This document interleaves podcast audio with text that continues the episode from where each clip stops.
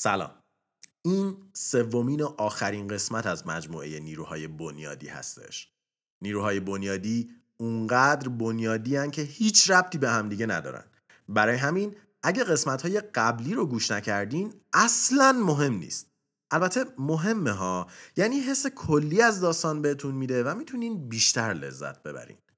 ولی خب اگه کل زندگیتون در تعلیق درک نیروی هسته‌ای ضعیف و قوی سپری شده و الان دارین لحظه شماری می‌کنین که این قسمت رو گوش بدین اشکالی نداره اگه از اون دوتا بگذرین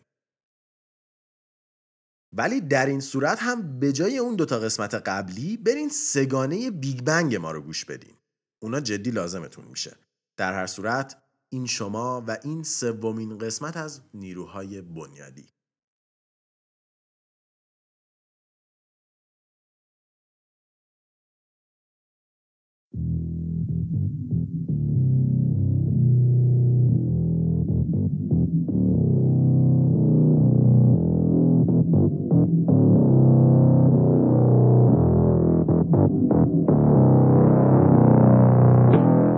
داستان این قسمت درباره یک انسانه که مسیر علم رو عوض کرد. یک فیزیکدان نظری که در سن 26 سالگی قوانین جهان فیزیکی رو به صورت رگباری تغییر داد. فردی که انقلابی برپا کرد که تا امروز به شکل کامل درک نشده. دانشمندی که در سن 42 سالگی برنده جایزه نوبل شد و اونقدر خوفناک بود که الان اسمش یه لقب برای هوش زیاد به حساب میاد. آدمی که شبیه اون نه در گذشته پیدا شده و نه در آینده پیدا میشه. بله این قسمت درباره یک فیزیکدان بزرگ هستش. فیزیکدانی با نام آلبرت انیشتین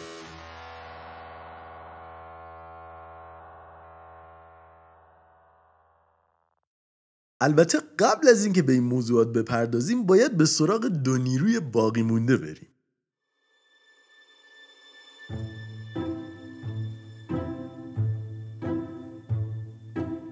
داستان به اونجا رسیده بود که ماکسول و هرتز نیروهای الکتریسیته و مغناطیس و شلب به هم زده بودن و الکترومغناطیس رو درست کرده بودن یه بخش از الکترومغناطیس به بار مثبت و منفی ذرات اتمی ربط داشت و دلیل اتصال الکترون و پروتون ها به همدیگه در یک اتم بود. در ابتدای قرن 20 ارنست رادرفورد متوجه شد که توی هسته اتم ها پروتون هایی با بار مثبت کنار هم وجود دارن و مخش هنگ کرد.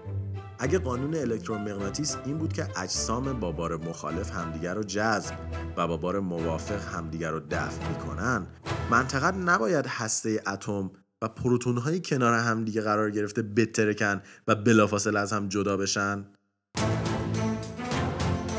یه توجیه به نظر منطقی در اون زمان این بود که شاید توی خود هسته هم الکترون وجود داره و اونا این تعادل رو برقرار می‌کنن که خب واقعا منطقی به نظر می رسید چرا که اون موقع الکترون و پروتون تنها ریز ذرات کشف شده بودن و دیده شده بود که در بعضی مواقع به خاطر واپاشی هسته‌ای از هسته اتم الکترون خارج می شد. اما در سال 1932 جیمز چادویک نوترون رو در هسته کشف کرد و دید که هیچ باری نداره. پس تمام کاسگوزه فیزیکدانا به هم ریخت. چرا که دیگه نمی‌شد اتصال ریز ذرات داخل هسته رو با الکترومغناطیس توجیه کرد. یه کوچولو بعد از این کشف یوجین ویگنر یه تئوری خیلی بامزه ارائه کرد. یوجین ویگنر یه فیزیکدان بود که در شاخه ریز ذرات و اتم مشغول به فعالیت بود و خب خیلی باهوش بود. ویگنر خیلی جدی به بقیه همکاراش گفت که گور پدر مکسول و هرتز. کی گفته الکترومغناطیس تنها نیرویی که می‌تونه توی اتم باشه؟ شاید یه نیروی دیگه داخل هسته در جریان و ما ازش خبر نداریم. بقیه دانشمندا که جسارت این فیزیکدان آمریکایی مجارستانی براشون جالب بود ازش پرسیدن خب پس چه نیرویی در جریانه؟ و ویگنر بعد از کلی فکر کردن گفت چه می‌دونم؟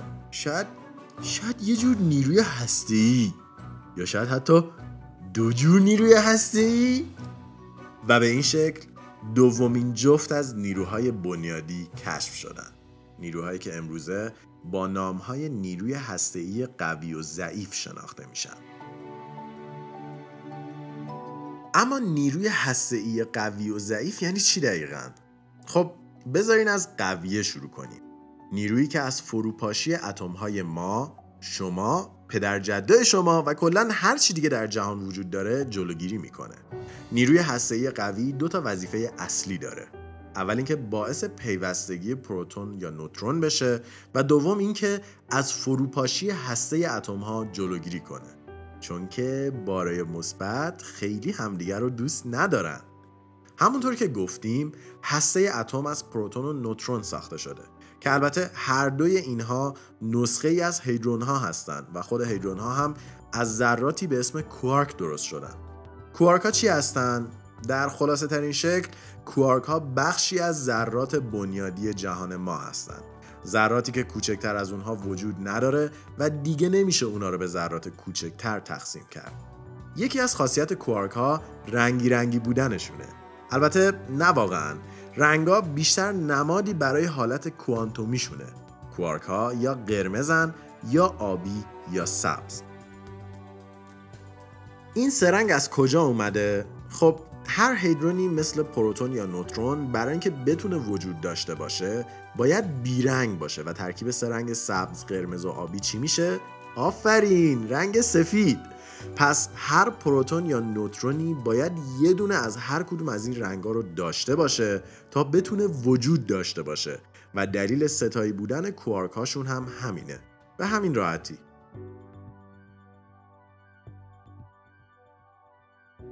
البته نه به همین راحتی. چرا که کوارکا در هر لحظه دارن رنگ عوض می‌کنن و دائما در حال تغییرن. چطوری؟ خب با کمک حمال انرژیشون. اگه این سه قسمت رو با دقت گوش داده باشین احتمالا می‌دونین که هر کدوم از این نیروهای بنیادی یه دونه حمال داره. یعنی ابزاری که اون انرژی باهاش منتقل میشه. و مال انرژی هسته‌ای قوی هم چیزی نیست جز گلون ها گلون ها نقش قلاده برای ریز ها رو دارن. اونا نه جرم دارن نه بار الکتریکی و فقط برای فاصله های خیلی کم و اتمی کاربرد دارن گلون ها هنگام ورود و خروج از هر کوارک رنگش رو عوض می‌کنن و این کار رو یه جوری انجام میدن که کوارک های یک هیدرون همدیگر رو همیشه خونسا کنن اما این رنگامیزی ها چه ربطی به چسبوندن کوارک ها به همدیگه داره؟ خب این اتصال گلونی وقتی هی تکرار میشه مثل یه تناب کوارک ها رو به هم متصل می‌کنه. گلون ها می‌ذارن کوارک ها داخل یک هیدرون هر چقدر می‌خوان وول بخورن. اما اگه یک کوارکی بخواد از هیدرون بیرون بیاد وحشی میشن و با قدرتی معادل 10 به توان 37 برابر انرژی الکترومغناطیس و یک و در 10 به توان 39 برابر جاذبه اونا رو برمیگردونن داخل. برای همین شما هیچ وقت یک کوارک رو نمی‌بینین که همینطوری برای خودش بیرون وول بخوره. چرا که همه کوارک ها داخل یه زندان ابدی از هیدرون ها و با یک نیروی وحشی مثل گلون ها زندانی شدن. هی! گلون قوی ترین نیرو در جهان به شمار میاد. برای همین علاوه بر تشکیل هیدرون ها در نگه داشتن ریز ذرات داخل هسته اتم هم ازش استفاده میشه.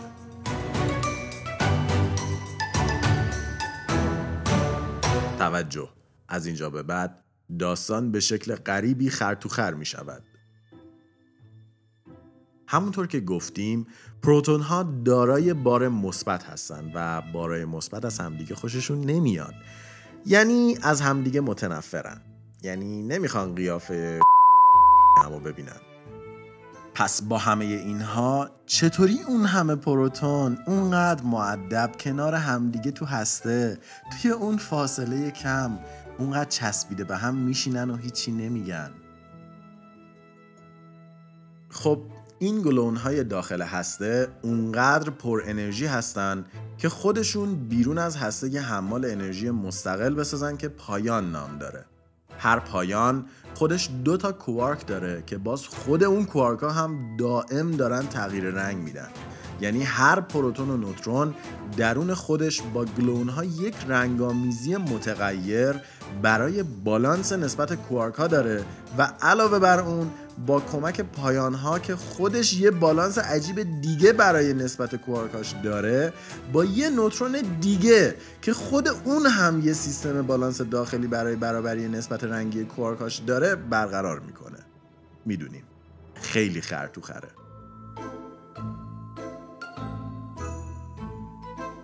اگه مغزتون هنوز کار می‌کنه بیایم بریم سراغ بخش بعدی. اینایی که گفتیم همه میشن ساختار داخلی یک اتم نرمال و سالم و گوگولی مگولی. اما ذرات اتمی و ریز ذرات ممکن است تغییر شکل داده و به موجودات دیگری تبدیل بشوند. بله و اینجاست که نیروی هسته‌ای ضعیف وارد عمل میشه. علاوه بر رنگی رنگی بودن کوارک در طعمهای مختلف هم تولید میشن. در ابتدا کوارک ها فقط دو مدل کوارک بالا با بار دو سوم و کوارک پایین با بار منفی یک سوم بودن. اما بعدا کوارک های افسون، شگفت و سر و ته هم به لیست اضافه شدن. همونطور که می‌بینین دانشمندایی که کارشون تحقیق روی کوارک ها بوده خلاقیت اسمگذاریشون خیلی خیلی بیشتر از آقای ویگنر بوده. نیروی هسته ای آخه. کوارک افسون اسمش به خاطر اینه که موقعی که کشف شد فیزیکدانا رو افسون خودش کرد.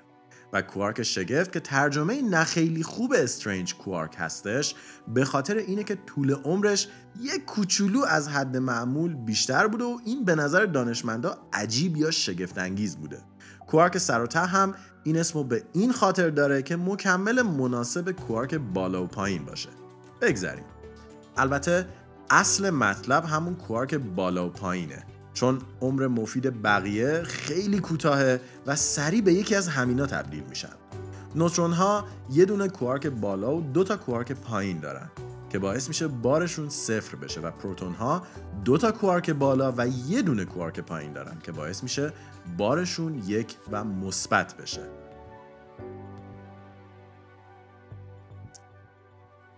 برخلاف نیروی هسته‌ای قوی که رنگ کوارکو عوض می‌کنه تم چیزیه که نیروی هسته‌ای ضعیف دستمالیش می‌کنه. مثلا مثلا اتم کربن 14 6 تا پروتون و 8 تا نوترون داره. تغییر یک کوارک توی یه نوترون باعث میشه که یک نوترون به یه پروتون تبدیل بشه و این اتم بشه یه نیتروژن 14 که این خودش یه روش برای محاسبه سن چیز میزای خیلی قدیمی توی زمینه که البته این بماند برای یه قسمت دیگه نیروی هسته‌ای ضعیف چیزیه که باعث میشه خورشید هیدروژن رو به هلیوم تبدیل کنه و در یک فرایند خیلی پیچیده باعث شکلگیری حیات در سطح زمین بشه. پس برین انرژی هسته‌ای ضعیف رو شک کنید که وجود دارید. اما خورشید که جرمه. منطقا نباید یه جرم به یه جرم دیگه تبدیل بشه. پس اون همه انرژی خورشید از کجا میاد؟ خب اینجاست که دوباره باید برگردیم به داستان فیزیکدان دوست داشتنی و نابغه معاصر. در سال 1904 آلبرت انیشتین یک لوزر آکادمیک بود. دانشمندی که هیچ کدوم از همکاراش قبولش نداشتن و معتقد بودن که یک کارمند شاسکول بیشتر نیست. اون با اینکه حساب دیفرانسیل رو در سن 15 سالگی به خودش یاد داده بود ولی کل شقی و بازیگوشیاش باعث شده بود در جامعه آکادمیک خیلی جدی گرفته نشه و حتی به عنوان دستیار آزمایشگاه هم کسی استخدامش نکنه چیزی که باعث شده بود با کمک روابط پدرش در یک دفتر ثبت اختراعات مشغول به کار بشه ولی خب اینا مال سال 1904 بود. سال 1905 همه چی رو برای انیشتین عوض کرد. در اواخر اولین فصل از اون سال اون مقاله ای رو منتشر کرد که نشون داد برخلاف تصورات مکسول و هوک نور هم موج هم یه ذره است. یعنی یه جور بسته های ذره که توی موج جابجا جا میشن. ذره هایی که فوتون نامیده می‌شد. کشفی که براش نوبل رو به همراه آورد و انقلاب کوانتومی از اونجا به راه افتاد. دو ماه بعد انیشتین یه مقاله دیگه منتشر کرد که وجود اتم رو اثبات می‌کرد. اینطوری که می‌گفت که حرکت ذرات توی یک مایع یا گاز به کمک نمودار برخوردشون با اتمهای اون ماده قابل پیش بینیه چیزی که الان به نام حرکت براونی شناخته میشه. کشفی که شک چندین و چند ساله دانشمندا رو به قطعیت تبدیل کرد. ولی این همه ماجرا نبود. تنها یک ماه بعد انیشتین مقاله سومش رو منتشر کرد که در اون به یک تناقض علمی پرداخته بود. در نیروی بنیادی اول ما داریم که حرکت همیشه نسبیه و با یک مبدع از پیش مشخص شده محاسبه میشه. در حالی که نیروی بنیادی دوم میاد میگه که نخیر کی گفته؟ حرکت مطلق هم داریم که نیاز به پیش فرض میش فرض نداره. انیشتین اومد گفت جفتتون زر می‌زنین ثابت پیشفرض ما می‌تونه سرعت نور باشه و بقیه چیزها همه نسبی و با توجه به نظارگر محاسبه بشن. من جمله زمان. تئوری که نسبیت خاص نام گرفت. اما هنوز مونده.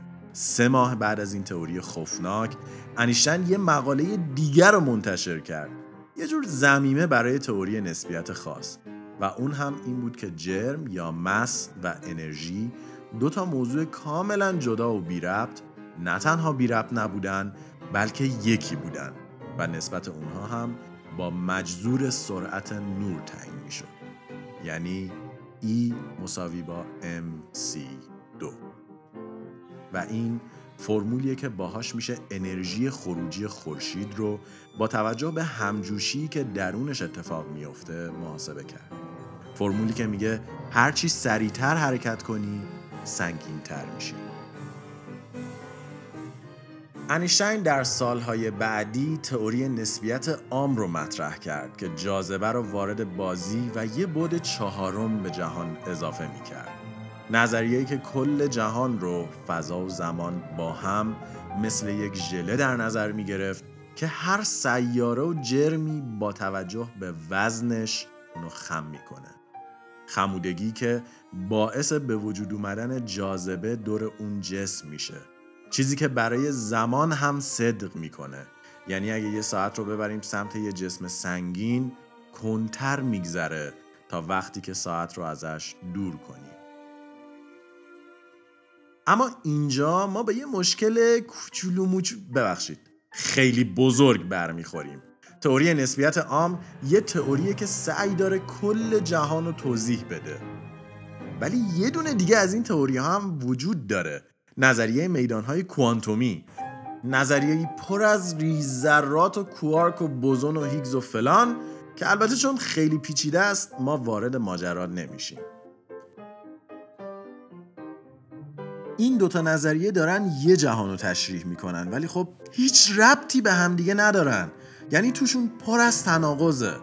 از جمله این تناقضات جاذبه است که میدانهای کوانتومی تقریبا هیچ توجهی بهش نمی‌کنن.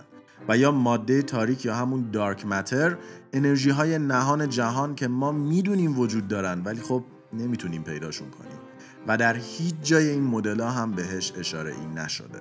یا مثلا از کار افتادن نظریه نسبیت عام در نزدیکی سیاهچاله ها یا در ابتدای بیگ بنگ. اینا همه چیزایی که ما رو از رسیدن به یه تئوری همه چیز باز میداره و اعصاب ما رو خود و مغزمون رو به گو میندازه. و این وضعیت فعلی جهان ماست. چهار نیروی بنیادی دو مدل جهان شمول و دریغ از انقدر ارتباط بینشون.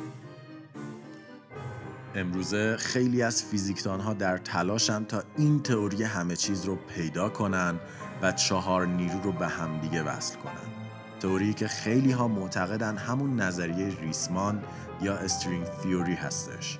البته string خودش نیاز به یه قسمت جدا داره چرا که پر از زیبایی ها و رمز و رازهای خاص خودشه و در آینده نزدیک بالاخره string رو در استرینگ‌کست توضیح میدیم. اما فعلا باید مجموعه نیروهای بنیادی رو به پایان برسونیم.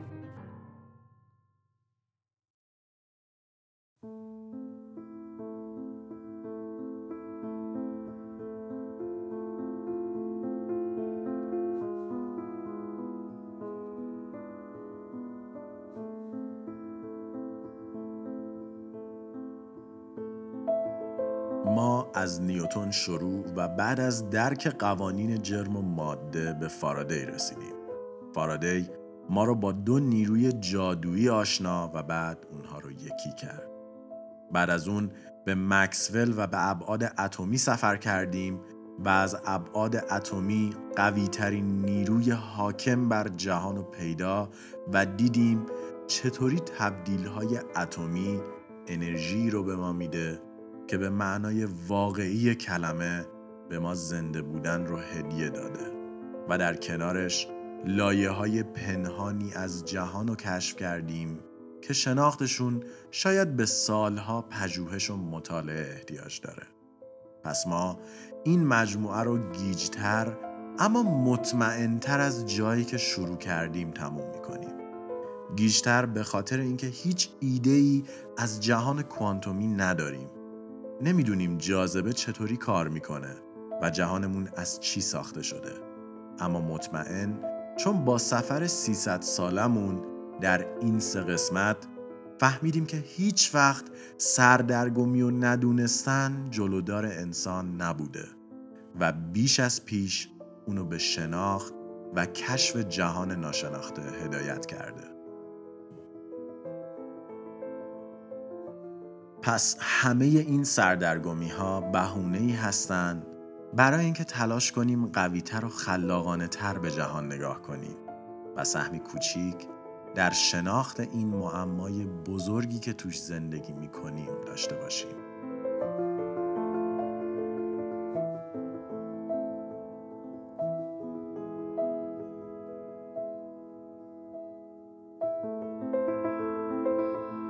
استرینکست توسط من رضا حریریان و شاهین جوادی نژاد تهیه و ساخته شده. مرسی که در این سه قسمت همراهمون بودیم. لطفا اگه از این مجموعه خوشتون اومده اونو برای دوستاتون هم فوروارد کنین و اونها رو هم به خانواده استرینکست دعوت کنید.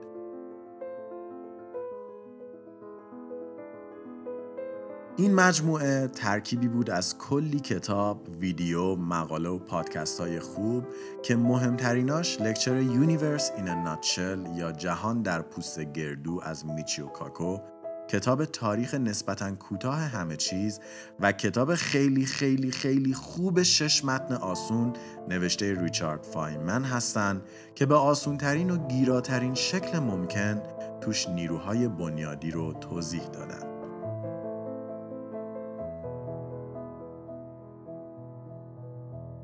تنها دو قسمت از فصل دوم استرینکست باقی مونده. و در قسمت بعدی ما می‌خوایم یه پرونده ترسناک رو با هم بررسی کنیم.